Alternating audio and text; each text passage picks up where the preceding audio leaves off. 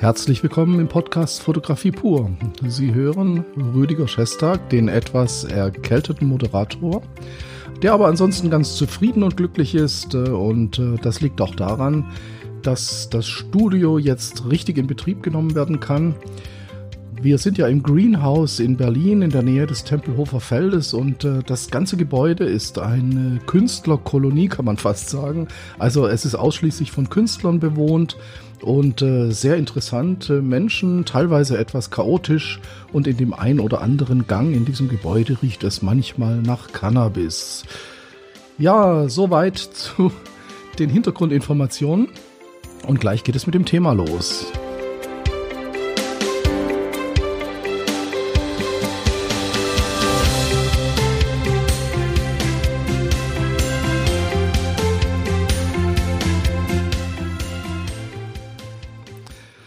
So, wir sind heute bei dem Thema Lasst die Bilder leben. Äh, das klingt jetzt so ein bisschen, ähm, ich weiß nicht, esoterisch oder so, ist aber gar nicht so gemeint. Ähm, ich knüpfe so ein bisschen an den letzten Podcast an und ich stelle mal die Frage in den Raum, was für einen Menschen würden Sie eher ähm, als Freund haben vielleicht oder wen würden Sie als Vorbild haben wollen?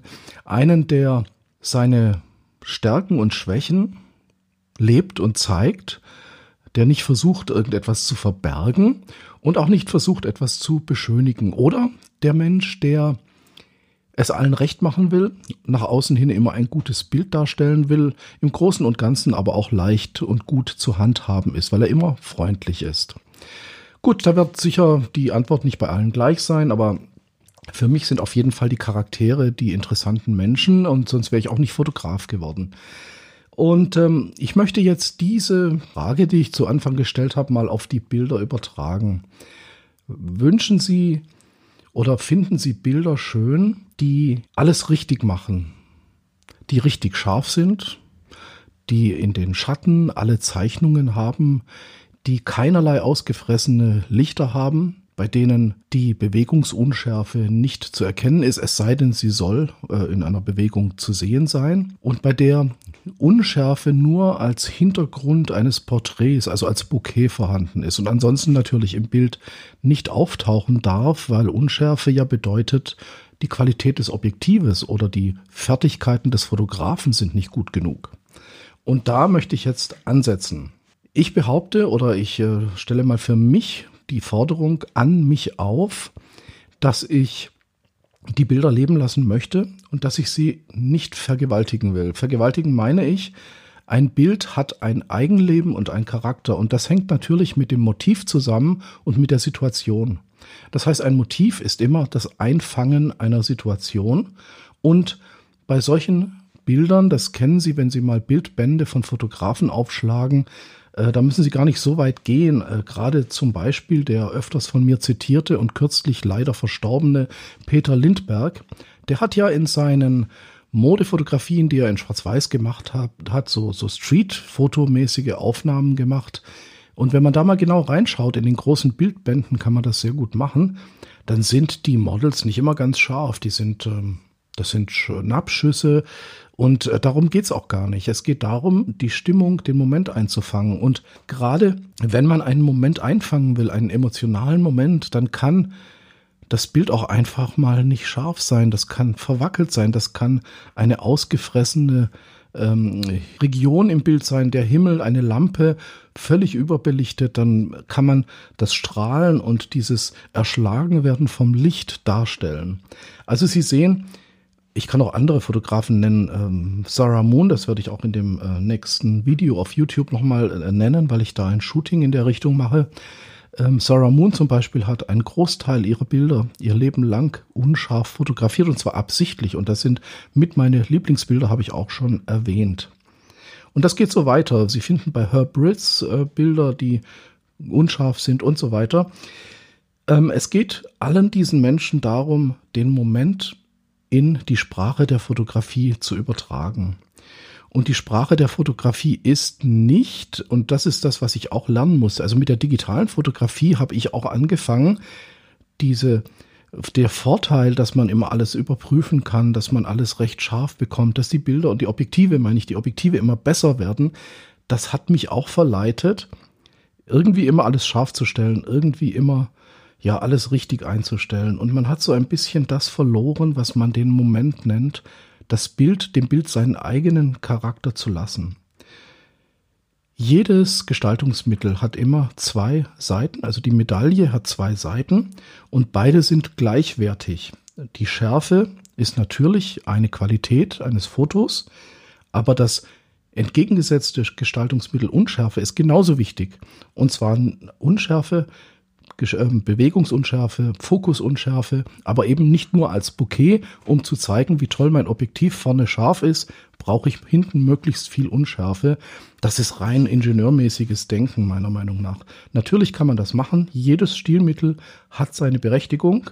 Aber ich habe so ein bisschen das Gefühl, in letzter Zeit hat nur noch Berechtigung, was scharf, richtig in den Lichtern, Schatten ausgeleuchtet ist, nicht verwackelt ist und perfekt eingestellt ist. Das heißt, Viele Fotografen im Hobbybereich gehen da sehr ingenieurmäßig ran. Natürlich gibt es selbst für diese ingenieurmäßige Herangehensweise, also den Sensor optimal technisch nutzen, äh, gibt es auch natürlich äh, Anwendungen. Das mache ich auch, wenn ich einen Kunden habe und der soll, ich soll ein Gebäude fotografieren oder ein Produkt dann mache ich jetzt, es sei denn, es ist gewünscht, nicht so emotionale Aufnahmen, dann versuche ich natürlich Überbelichtungen zu vermeiden, damit ich dem Kunden da auch noch was rausholen kann. Ist schon klar. Aber ich habe das, den Eindruck, dass äh, die Bilder, die ich so sehe in den Foren, in den sozialen Medien, dass alle irgendwie nur noch geile Jobs haben, wo sie alles richtig machen müssen. Kaum einer macht wirklich mal Aufnahmen, bei denen er der Situation, dem Bild oder auch dem Protagonisten, den er fotografiert, Raum gibt, selbst zu wirken. Immer muss dran rumgeschraubt werden. Und das ist so ein bisschen, das sollte man sich ein bisschen abgewöhnen, zumindest bei Bildern, die man frei macht und die, ja, bei denen man sich nicht rechtfertigen muss, die man selber, also vor einem Kunden, der dann was Bestimmtes will. Das ist eben ganz, ganz, ganz wichtig.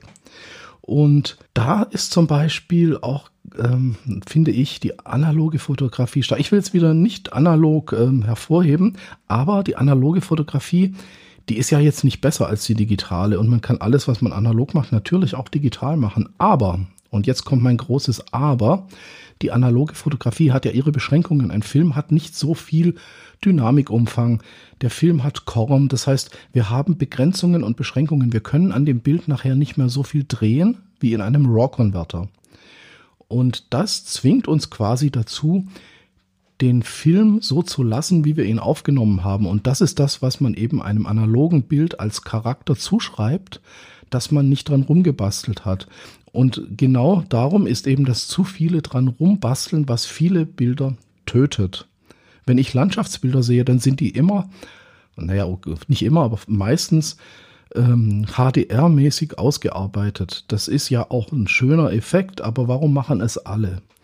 Ähm, seien Sie doch mal wieder mutig und machen Sie Bilder gegen die Sonne, wo der Vordergrund schwarz ist, wo die, der Himmel weiß ausbrennt. Da kann man total schöne Silhouettenbilder von Personen, von Gegenständen machen. Trauen Sie sich einfach mal reinzuknallen und das Bild so stehen zu lassen, wie es ist. Wenn Sie so arbeiten, haben Sie natürlich viele Bilder, die nichts geworden sind, aber die, die was geworden sind, die sind richtig gut. Und dazu gehört natürlich auch Unschärfe. Machen Sie mal ein Porträt komplett unscharf. Arbeiten Sie mal mit Bildern, die nur verschwommen durch Bewegung sind. Genau das werde ich am Montag, wenn ich es schaffe, in dem YouTube-Video an einem praktischen Workshop zeigen und ihnen vielleicht ein bisschen die Angst davor nehmen, Bilder so stehen zu lassen, wie sie sind. Ja, das war so ein bisschen das, was ich persönlich ähm, ganz enorm relevant finde für eigene Arbeiten. Wie gesagt, nicht für Auftragsarbeiten, da muss man sich genauer absprechen. Und darum lernt man natürlich auch die Fotografie, um bei Aufträgen alles richtig zu machen. Aber ich habe für mich nicht unbedingt vor, bei meinen freien Arbeiten äh, so lange im RAW-Converter rumzuwühlen, bis das Bild das letzte Detail und das letzte bisschen Zeichnung rausbringt, egal ob dieses Detail und diese Zeichnung, die ich da jetzt rausgekitzelt habe, auch wirklich für den Betrachter interessant ist. Meistens zerstört man die Hauptaussage damit. Und damit das Ganze nicht so negativ ist, denke ich, sollten wir das Ganze vielleicht auch anders betrachten, nämlich, dass wir einfach sagen, Wir wollen den Bildern und der Situation die Chance geben, das zu das darzustellen, was sie tatsächlich sind. Und damit eben auch Emotionen zu übertragen. Und das ist, glaube ich, eine ganz, ganz schwierige Aufgabe, auch für mich. Also ich bin gerade ganz, ganz heftig dabei, zurückzurudern in meinen freien Arbeiten und wieder mehr auf Emotionen und ähm, auf Charakter in den Bildern zu achten und darum eben auch mein Weg mit, also unter anderem in die analoge Fotografie, weil die macht das relativ einfach, muss ich sagen. In diesem Sinne, alles Gute aus dem X-Lab, von der X-Lab Akademie und dem X-Lab Studio. Rüdiger Schestag, bis nächste Woche.